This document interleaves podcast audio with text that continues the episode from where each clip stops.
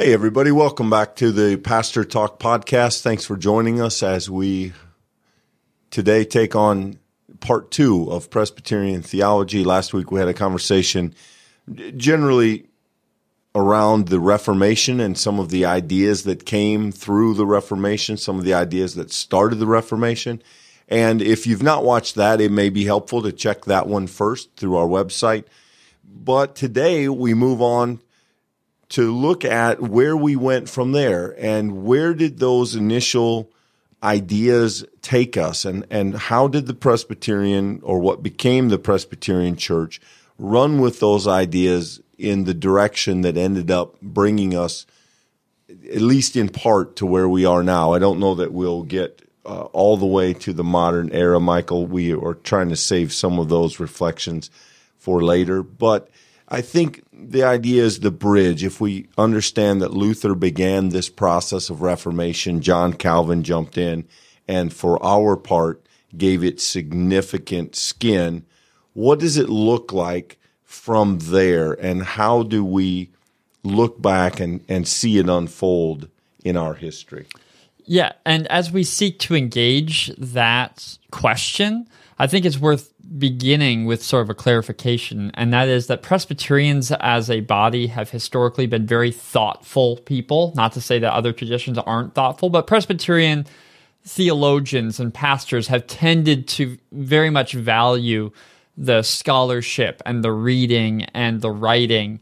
And there are many libraries filled with books written by Presbyterian ministers and scholars. And this is not an attempt to trace Presbyterian thought throughout all time. That would be uh, an impossible task in the short amount of time that we have, and much of it would be probably uninteresting. So, what we're rather attempting to do is to piece out some of those unique emphasis that Presbyterians have had and also some of the ways in which that thought has driven us to action. And we'll we'll probably point out when we make some of those transitions here in our conversation. But it's not just pure thought. It's really what what's the ways in which the reform tradition has been made specific in Presbyterian life. Yeah, and and obviously that's far too big to cover. So we're going to try and hit some highlights and mine a few of the places we think are important. And we start with probably the the least favorite, Presbyterians have given a lot of thought to sin, to human brokenness. Now, in many ways, that's not unlike. We don't really think much different about sin than, say, Martin Luther or the Lutherans. We understand sin is the fundamental problem of humanity as it comes to God because it separates us from God. But I would say, Michael, that Presbyterians in our attempt to try and think things through, have probably, I, I want to be careful not to say thought deeper about sin, but I think in some ways we have a bigger view of sin than some of our brothers and sisters in other traditions where sin is primarily the thing you do or the the mistake you make or the the the sin that you commit. And for Presbyterians, that is true. But underneath that, we can speak theologically about sin being far more. Sin is the compulsion we have to do those things. Sin is our fundamental problem. Sin is, yes, it's the sins we commit, but in some ways, those are the least important aspects of what we mean when we say sinfulness. Yeah, in fact, some have leveled against the Presbyterian slash Reformed reading that Presbyterians have that we are obsessed with sin. I, I'm not sure if this is a helpful metaphor for everyone. I think you could very much think of Presbyterians start with, in our own sort of theological journey, we generally start with that statement that we are completely sinful, that our, our senses are so damaged by sin that we wouldn't know which way was north without someone intervening. And of course, you can anticipate who that someone is. But other theological traditions, to, to give you a little bit of context, they might not start there. There are some uh, Christian traditions that it's going to start before sin with creation, and they're going to talk about the imago Dei or the image of God that God made us in His image, and that that might be their starting place. But Presbyterians want to say if you want to know yourself truly, you have to start with the recognition that you are fundamentally broken. Your faculties are not fully functioning, and your ability to know yourself. You need someone to intervene, and that's what we mean by that sort of core depraved sinfulness that we talk about in the Presbyterian circle. Yeah, said another way, our fundamental problem for Presbyterians is not that we're sinners, it's that we're sinful. We lack even the compass by which to make decisions because left to our own, we have not enough goodness in us to even recognize goodness. And so what God has done is to first show us our sinfulness which is the bad news that precedes the good news that in doing so, we understand our need to be saved. We understand our need of grace because we confess that there's nothing we have to offer. We, we are so far removed from God in our sinfulness that only God can close the gap.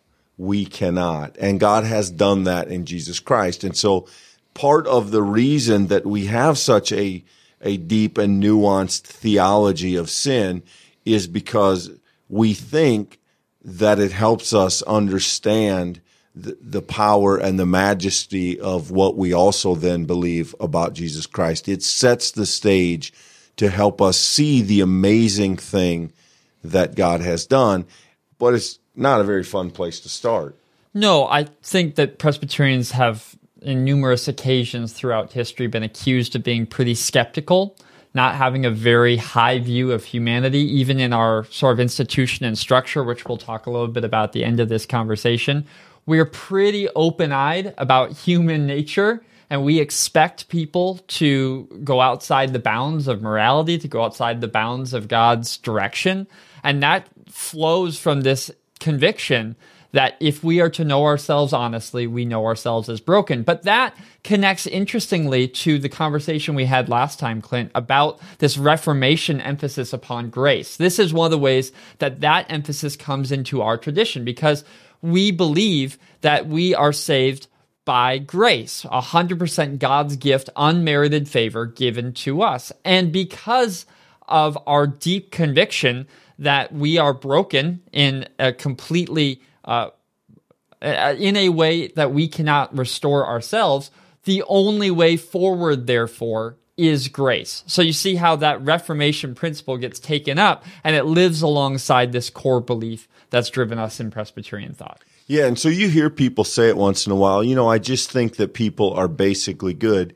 And I understand that when people say that, they're not making a theological statement, but Presbyterian has a hard time with that right. statement. Pre- Presbyterians don't believe people are basically good. We, we have tended to believe, theologically speaking, that people are self serving, they're selfish, they're self motivated, and they are full of sin, of, of wrongness. And left to our own, it will always be a journey downhill into those baser aspects of our nature. It's who we are as people, and it's why we stand completely within the need for God's saving grace. Uh, Michael, I remember some, I, I don't know if I get all, if I remember all of it, but there was a joke at some point in which the short version was that the Presbyterian Medic Alert bracelet said,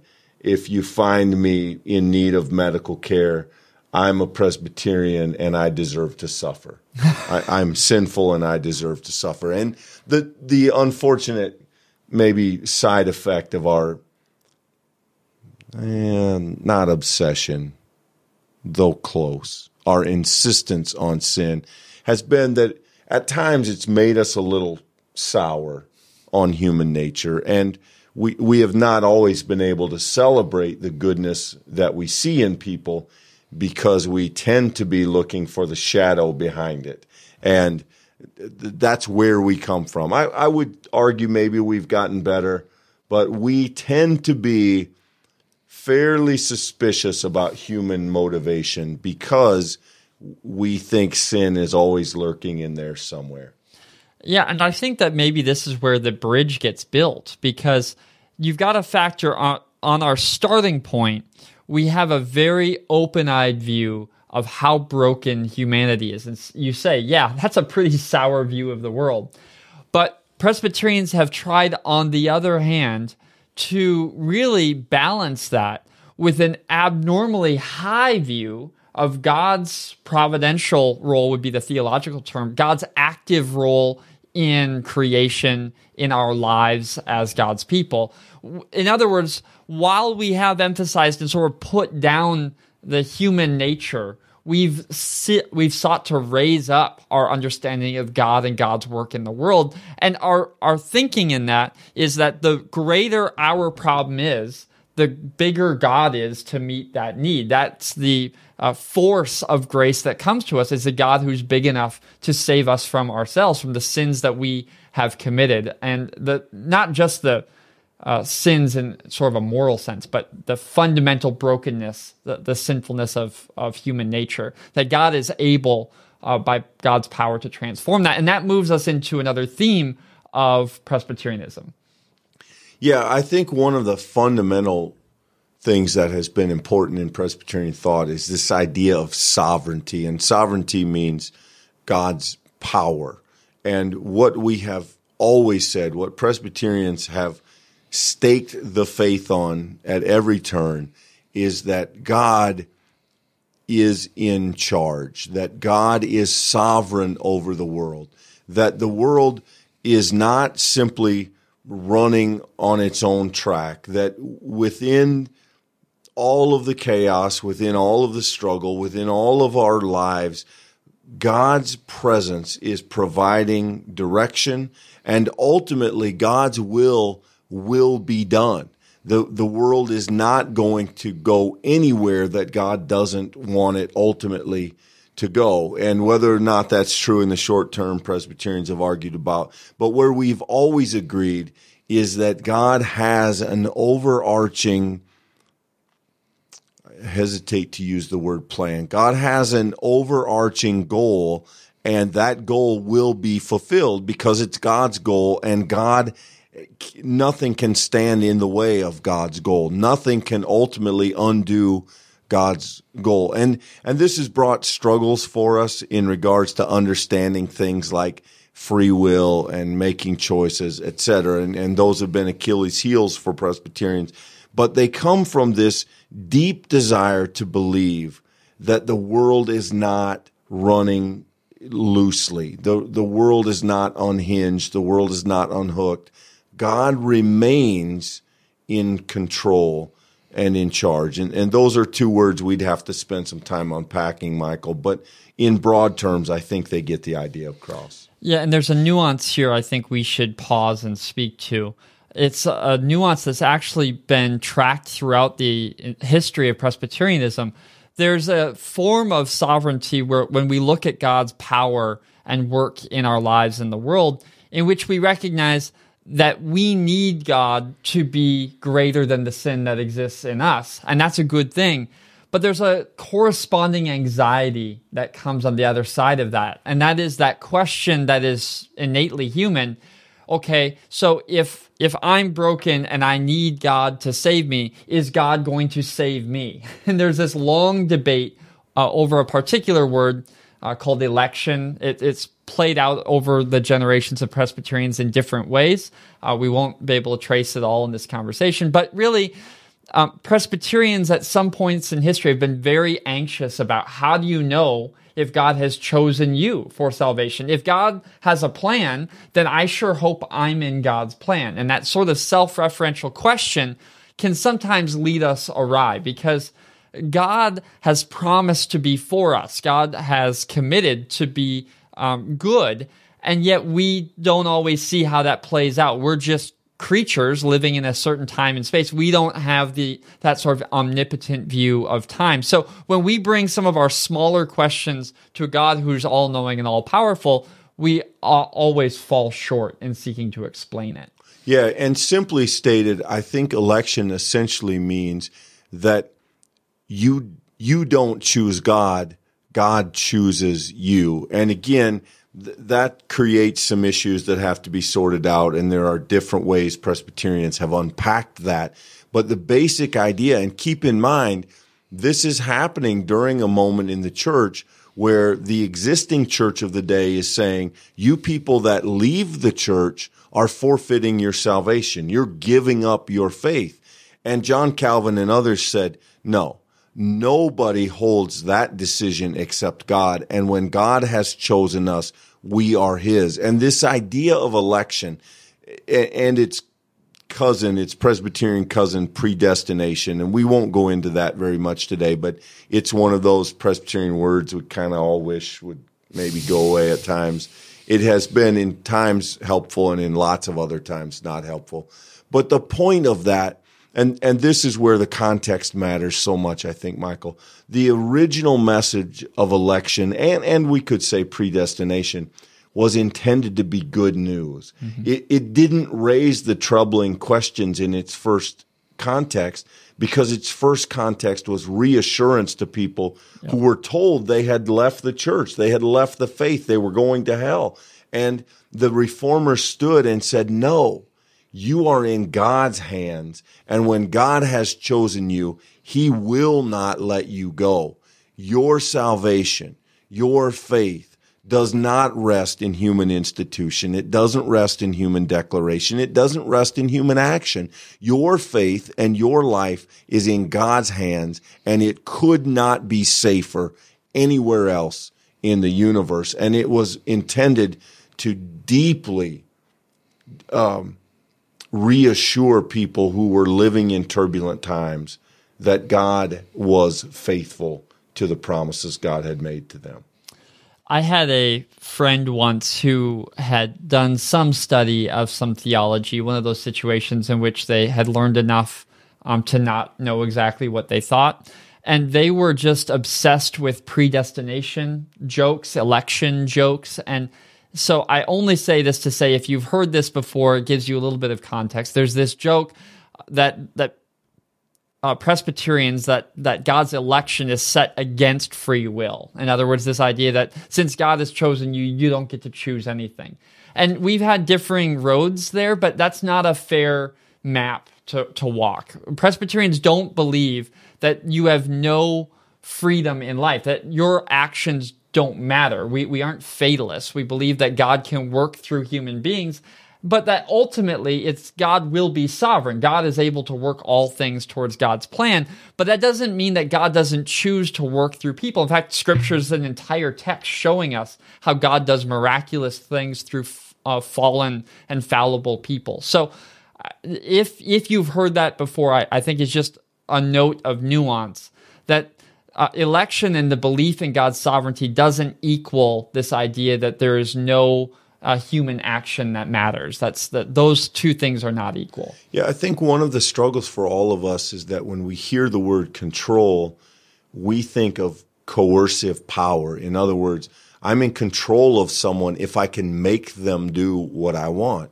I have control if I have the power to enforce my my authority on others. And that very human and very flawed, to use our sin language earlier, conception of control is not, I think, helpful theologically speaking. We, when we say God is in charge, we don't mean that God scripts every moment of everyone's day and causes cancer and knocks cars off the roads and drops bombs on.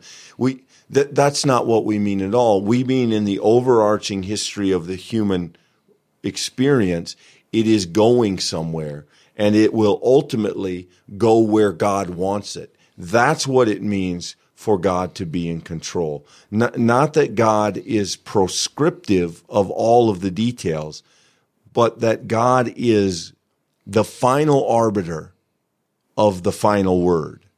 And and that I think is helpful for us as we try to understand um, what it means that we can use words like sovereignty and mm-hmm. election and providence and I, I hope that's helpful. If it's not helpful, drop some comments in. We'll be glad to have more conversation.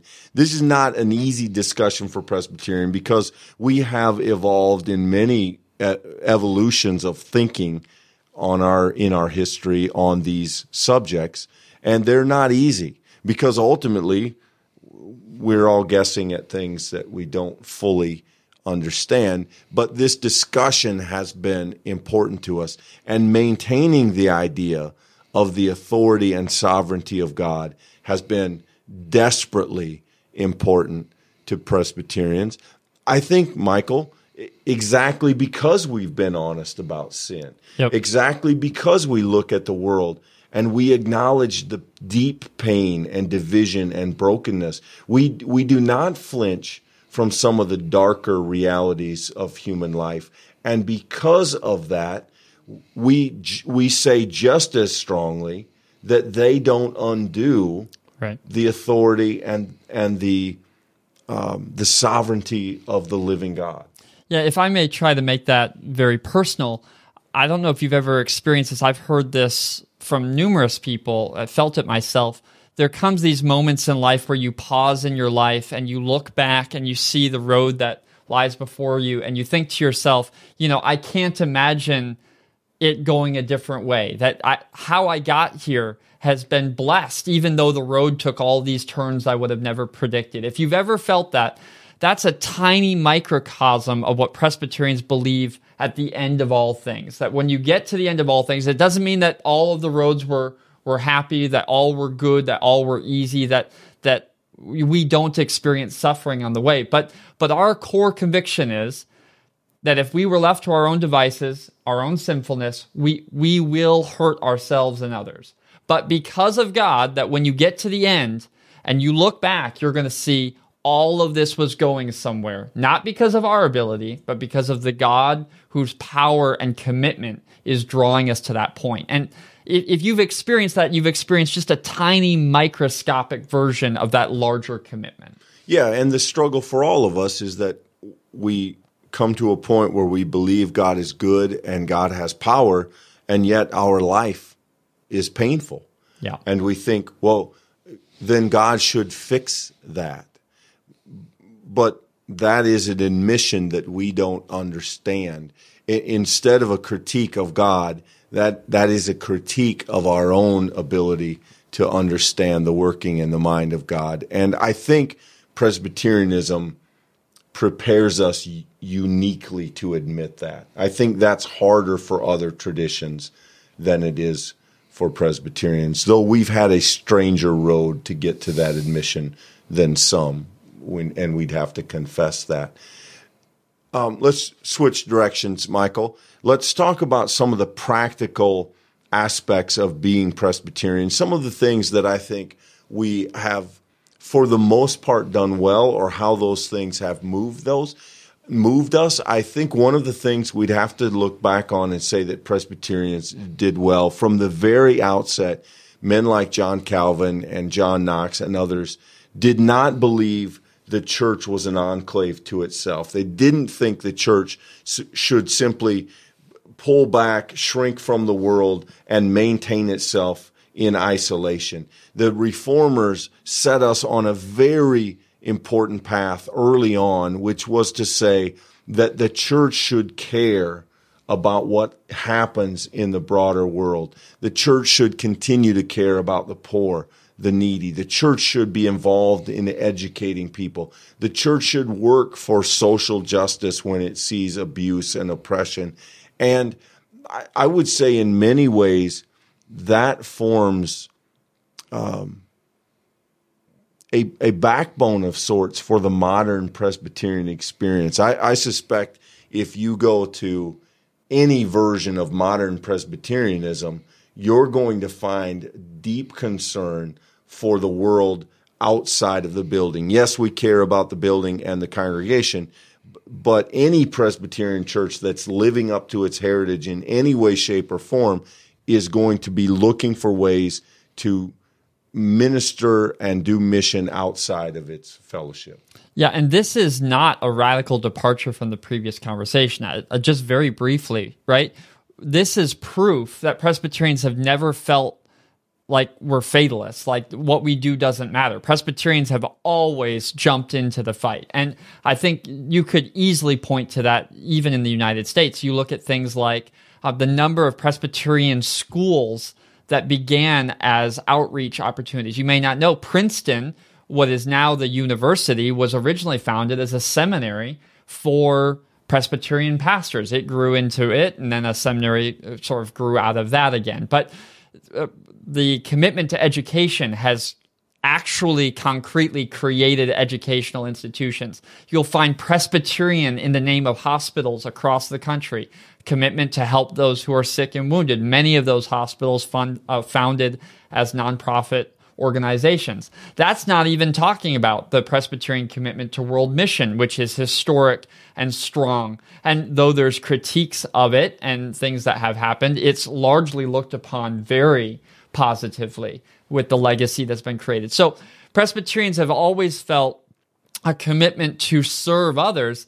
And there have been times in that history, Clint, if we're going to be honest, um, that that has even connected to the role of governance. I mean, Presbyterians have been active and vocal in politics on both sides of the aisle. Um, depending upon what point in history you're at, there's a long history of different aisles. Um, but Presbyterians have had a voice um, in the not just sort of nonprofit seek to serve others, but there's also been a, a significant care for how we govern. Uh, is that equitable and, and how is it reflect the faith that we've been given? Yeah, there was a Presbyterian abolitionist that signed the Declaration of Independence. We haven't always agreed on what the proper what the proper uh, course was to right. chart through any certain issue, but we have always believed that the church should be active, the church should be vocal in human life. It, and you could contrast this with maybe some of our more conservative brothers and sisters in the faith who have said, well, the, the world is sort of going to hell in the handbasket, and our job is to not follow it and be the church and kind of isolate, do our own thing, and separate ourselves from the world, not let any of the world in. And, and Presbyterians have said, no, that border should be far more fluid. We should care about the realities of the world. We should care who votes. We should care who doesn't have rights. We should care when children are hungry. We should care about government and about structure.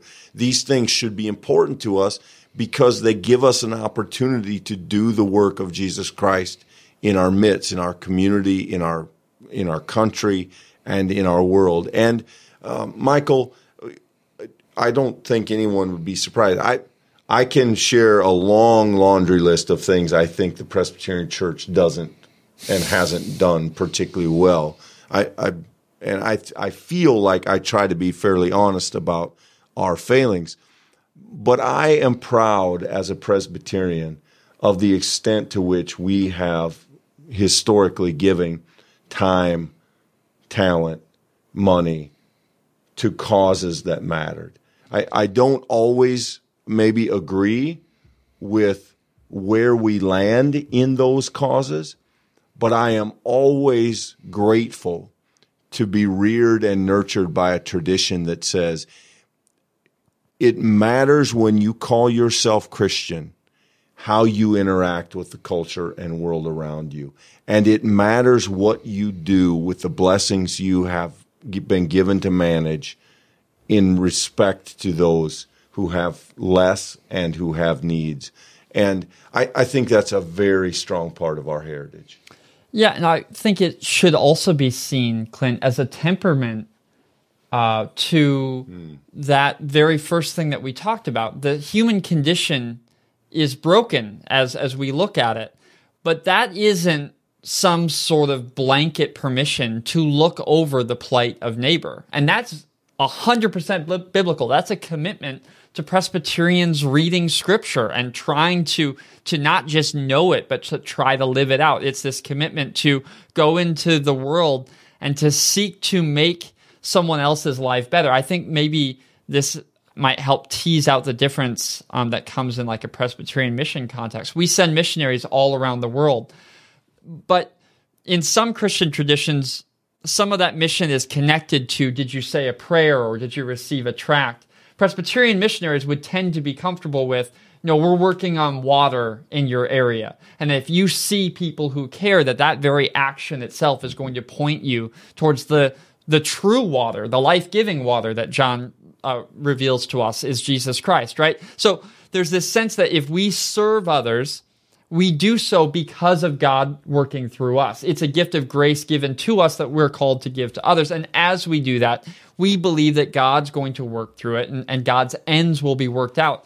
And I think at our best, there's a kind of glorification of Jesus Christ that is beautiful in our tradition because we never once pretend that we showed up and, and got it right on day one. We believe that whatever good is being done is to God's glory because it is God working in and through us. And that's a really, I think, admirable part of our character. Now, there are downsides, of course, but there are truly good things that have come with that. Yeah. And there would be many who would have accused the Presbyterians at some point of meddling in social issues or caring too much about right. social issues. But that's the balance. That's the cost, I guess, of being passionate about helping other people and, and being involved in trying to move communities and societies in a good direction. And we've done that not only locally, but globally. And I think that's something that Presbyterians can stand on and be proud. I also think, Michael, that it has helped us in a, in an interesting way. I think it has given us a certain humility mm. as we look at the problems of the world, as we've acknowledged that we're all broken, as we have claimed our need for grace in Jesus Christ, there is a wonderful humility that comes with that. And another thing that I think Presbyterians have historically done well is partner with other kinds of Christians. Presbyterians, for all our faults, have been pretty good historically at not saying, being Presbyterian is the only way to be Christian. Now, we're pretty proud of being Presbyterian, and there have been times, you know, we've clearly thought it was the best. But we've never said if you're this kind of Christian or that kind of Christian, we wouldn't work with you. We have been very quick. Presbyterians have essentially partnered with anybody who would have us. And if we go to an area and there's a group doing good work, we join them and and we don't need to call it Presbyterian. If if there's a Methodist outreach, we'll jump in, we'll get involved, and and we've done that on a global level. We've done that on an institutional level, and I think it has been um, a deep benefit for Presbyterians to be able to partner with other Christians and simultaneously say in that partnership, this is how we follow Christ and we think it works. In fact, we think it's really good for us, but we understand that you may have a different take on some things. And let's put those aside. Let's learn from each other, but mostly let's not let them get in the way as we try to do the work of Jesus because we can all agree, whatever we think about this theological issue or that theo- theological issue, we all know that hungry people need food. We all know that orphans need cared for. We all know that the sick need he- healing and access to medicine and clean water and whatever else. And let's partner in those things and let's try to let Jesus get the glory. And you know what? We'll sort out the rest or we won't. It doesn't matter. Let's let's get busy. And I think we've done that well. And and again, it's one of the things as a Presbyterian, I would I'd take some pride in our heritage there. You know, Clint, if someone just joined us about 10 minutes ago, they would think, wow, who are these Presbyterians? They are active and passionate people. I want to get on board with these people. And the truth is, if you've been around Presbyterian worship and maybe a few Presbyterians, um, you might not have gotten uh, the maybe passion wouldn't have been the first word that you used. And part of that is because Presbyterians have simultaneously emphasized this idea of order, of well intentioned structure and even a, a, kind of code of conduct. And we'll maybe talk about that towards the end. But I think it's worth noting here that we've paired what I think is fairly called passion. I don't mm-hmm. want to retract that, but we've paired it with a really firm and committed understanding of institution. And we've believed historically and still today, sometimes to our detriment, that there are proper orders and channels and ways of doing things because we think we need to hedge for human brokenness. We think, you know, you shouldn't just give people free rein because when you do that, people take advantage of the system, people hurt others, people hoard for themselves. So let's create an institutional structure that we can all agree is reasonably effective and let's try to live within that system. And so passion is paired with order in an interesting way. Yeah, and I think in your average Presbyterian church, order may win the day a fair amount of the time. Uh, you know, you're you're probably rarely going to leave a Presbyterian church thinking, "Wow, those people are they're on fire, they're passionate." You're, you're more often going to leave thinking, "Oh, that was nice. They have a way of doing things." You know, um, Presbyterians historically have been a little suspect of emotion because we felt like emotion is easy and it's easy to manipulate and and as people who value thought and as people who are a little distrustful of human nature emotion is not something that has come easily to us. And and at times rightly so that has been a precaution we take against being led astray. We put a lot of faith in our heritage. And so there is a tremendous kind of inertia to do things the way they've been done because they've been thoughtful and they were good enough for generations. And so Presbyterians have uh, occasionally, Michael, not occasionally, have all, let's just be honest. Presbyterians have often not been quickly adaptable when circumstances change. We we tend to plow our furrow pretty deep, and and that's not a bad thing, but it does bring some challenges when the when the landscape changes, Presbyterians are often not very quick to make adjustments. That's not an easy thing for us to do. Yeah, and to an outsider, maybe the structure may feel uh, like it's overly protected.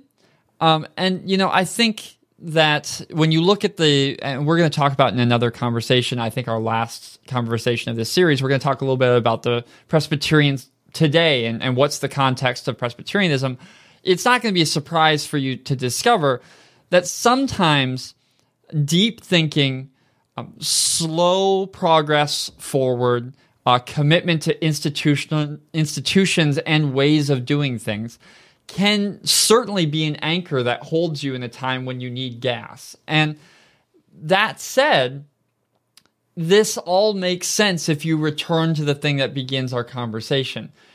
When we start with that fundamental concern that human nature left unto itself is destructive, it makes sense that the people who seek to live that out in our lives and in our fellowship would create systems of checks and balances along the way so that nobody acquires too much power, so that there's no single bishop who can move the church in one direction, but rather the, the people have a voice, that a congregation has a vote. You would be shocked to learn how much power the leaders of a congregation have as opposed to, say, a pastor many traditions, the pastor very much has most authority in, in, making decisions. Not so in the Presbyterian Church. It's distributed.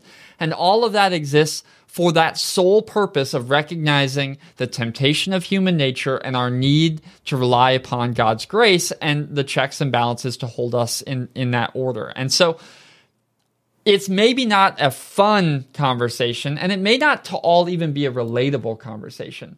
But I do think it's fair to say historically, Presbyterians have had an institutional commitment that they have channeled a great deal of passion through. And if you don't combine those two, you're missing part of the story. It's not all frozen, chosen, stodgy. There has been great passion put into the work of the gospel and to mission, but it has been channeled into thoughtful ways. Yeah, and I would say, Michael, historically, when we have erred, when we've separated the two, we have tended to go order right. and not passion. That's so fair. when when the Presbyterian Church uncouples things that belong together, we tend to land on the side of the fence that is staid, that is wilted, that is formal, that is boring. Well, Presbyterians have used Robert's rules authoritatively in the past. yeah, and and so the, the challenge for us, I think, has has been to let the the passion that is there enliven the structures, and and when we fail to do that, the structures themselves lack the power to make the difference. And and I think if you've visited very many Presbyterian churches, I suspect at some point you found yourself in one that didn't naturally feel like it had a lot of life. And, and that's not to be judgmental. It is to say that our structure itself doesn't exude that. It takes the people animating it to make that apparent. The, the buildings aren't going to do it. There are very few gaudy Presbyterian churches. Almost all of them are sort of staid, traditional. Um, we just, that's, we're not flowery. We're not showy. And when we fail, that begins to look, unfortunately, like we're maybe a little dull. And that happens. Yeah. And, you know, I think maybe the last thing to note here is in our midst of our commitment to order, to institution, we've also had a real commitment to the idea of decorum, of how you treat one another. And Presbyterians, though we do not always claim it, and though more often than we would like to admit, we fail at living it out, we have a lot of practice living with those who we disagree with. Uh, sometimes it's driven us to split. Um, we've not always been able to hold the fellowship together, but that has also at times been able to over time bring us back together under the same fold. I think, it, especially in a very polarized time in our national discourse, our public culture, Presbyterians do have a long uh, tr- trail of practicing the Christian gifts of disagreeing Christianly. And and now we don't always live that out perfectly, but we have those resources in the cupboard. And at our best, we do uh, behave Christianly towards one another, and we are able to keep you know, a large circle. We can have lots of different kinds of Christians in a Presbyterian fellowship because we practice loving uh, people with diverse outcomes and, and perspectives. Yeah. And that's a great example, Michael, because even when we split, we are uniquely Presbyterian. When Presbyterians get mad and part ways, it's not just that a group up and leaves there's meetings, there's discussions, there's votes that take place. You're not going to find as you if, if you go to the South, you'll find first, second, third, fourth, fifth, and sixth Baptist churches maybe within blocks of each other as through the years a group decided that they wanted to not be part of the main group and they did their own thing. You will not find that in a Presbyterian church. You're not going to go find first and second Presbyterian church across the street from each other because half of them left and started a new thing. The presbytery isn't going to allow that and, and we'll under, unpack all that down the road.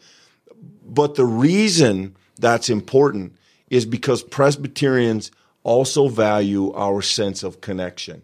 And yes, there are times we've parted company and we try to do that, even that as orderly as possible. But we understand that being a church in one place means that you should be connected and interact with churches in other place, other Presbyterian churches particularly, that, that there should be this acknowledgement that, that we are part of a, a thing together. And so, um, this is, I, th- I think this is, I would say, Michael, that as much as anything else, this is one of our hopes for the future is mm. that in an era where people are increasingly willing to draw a circle and say, this is mine and I'm in it, Presbyterians push back on that and say, no, that's not enough. Yes, be in our circle, but our circle cares how that circle is doing and our, our circle partners with this circle to try and do something else. And, and this sense of connectionalism, we often call it in Presbyterianism, does, I think, offer us some of that passion, some of that lifeblood that we were talking about a minute ago. Yeah, I think in the very span of this conversation, you've seen some of these lovely things that are set against each other, not as opposites, but they're held in tension, right? The the brokenness of humanity, the fallenness of human nature is paired with this commitment to connectionalism with other people who we acknowledge are broken. That's why we have systems to try to order it well. Uh, then on the other hand, you have this reality that we know that we need grace, God who is sovereign to act on our behalf. And yet we believe that as God's children, we are compelled into the world to do God's work. So we don't just leave that to God. We go try to bring our gifts and do whatever we can to bring glory to the one who has called us as his own. So all of these things are held in this beautiful sort of dynamic tension. At our best, we're a living, vibrant community. At our worst, we're stodgy and institutional. And somewhere in the midst of that, we're trying to be faithful to the calling of God. And that's part of what makes us Presbyterian. Yeah, I would say if you have the sense here of where we've come from, it won't surprise you to hear this. We've done somber, probably better than we've done joy. We we do joy. It's just that seriousness is probably more of our home base historically. We do formal, probably better than we do emotional. Certainly than we than we do. Um, you, you, know, what's the word I'm looking for, Michael? Uh, oh, we we don't do intuitive real well. Maybe that's not the right word. What we're not necessarily good at as Presbyterians is, I guess we could call it flexibility, spontaneity. Spontaneity's tough in the Presbyterian church. We don't always make room for it, partly because we don't trust it. Mm-hmm. Uh, and some of that is learning to rely more on the Spirit, and some of that is being cautious about the ways that spontaneity can be used to harm the church. So, it, you know, we've been a little bit suspicious of new things historically. Those are some of our growing edges, some of our Achilles heels. They make us interesting at times, and they are sometimes a struggle for us. But in the midst of that, they they also unveil some fundamental commitments and why those things have been a struggle for us are rooted not just in that we're boring people, but we're cautious people. We're careful people. We're thoughtful people. We're people who don't typically jump first and then look for a landing place. We study that jump for for a long time and and then we jump a little bit. Um, the, the history of the Presbyterian Church has not been lurching and starting and changing directions and all over the place. That that's not us. We are digging a tunnel steadily, and we've been doing it a long time. And sometimes it feels um, not productive when in reality it's just we're not looking for the big win as Presbyterians. That's not historically been who we are. And so we're a little slow to embrace new things. And that has been a challenge for us, but it comes from a good place. I am very cautious to say, but I was imagining if John Calvin was sitting at the table here, how often he would be rolling his eyes at us. But I think what he would say and I think we can say confidently, is he would say that his legacy he hoped to leave in his theology and leadership in the church was that God is first. God is most, God is all, God is the one to whom all glory and honor and power is due.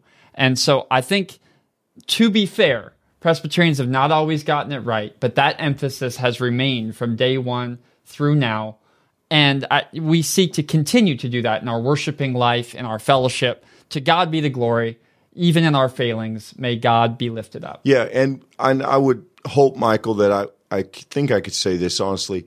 In my estimation, when we have gotten it wrong, it has often been for the right reasons. Hmm. So we have sometimes not done things well because we overdid our caution and trying to make sure that God was first, we we hunkered down longer than we should have, perhaps. But that's a little of what we think it means to have been Presbyterian. We will have an upcoming conversation mm-hmm. about what it means to be Presbyterian. We continue to hope that it helps to see some of the ground we've traveled because it helps us understand where we are now. At least we think that it might. And we appreciate you being part of the conversation with us. Yeah, absolutely. Please do leave a comment if there's an area you'd like some more explanation of. We'd be happy to engage in that conversation. In fact, that stuff can get worked into future conversations. And also, please be sure to share this if you think that there's someone who might be interested in learning a little bit more about Presbyterianism. Uh, our history, our theology. We've actually heard from a number of people who have found um, that sort of track interesting. So uh, feel free to share it. But that being said, we're glad that you have joined us today. We look forward to seeing you next week, 9 o'clock Central Standard Time. We release on Facebook and everywhere else. And until then, be blessed. Thanks, guys.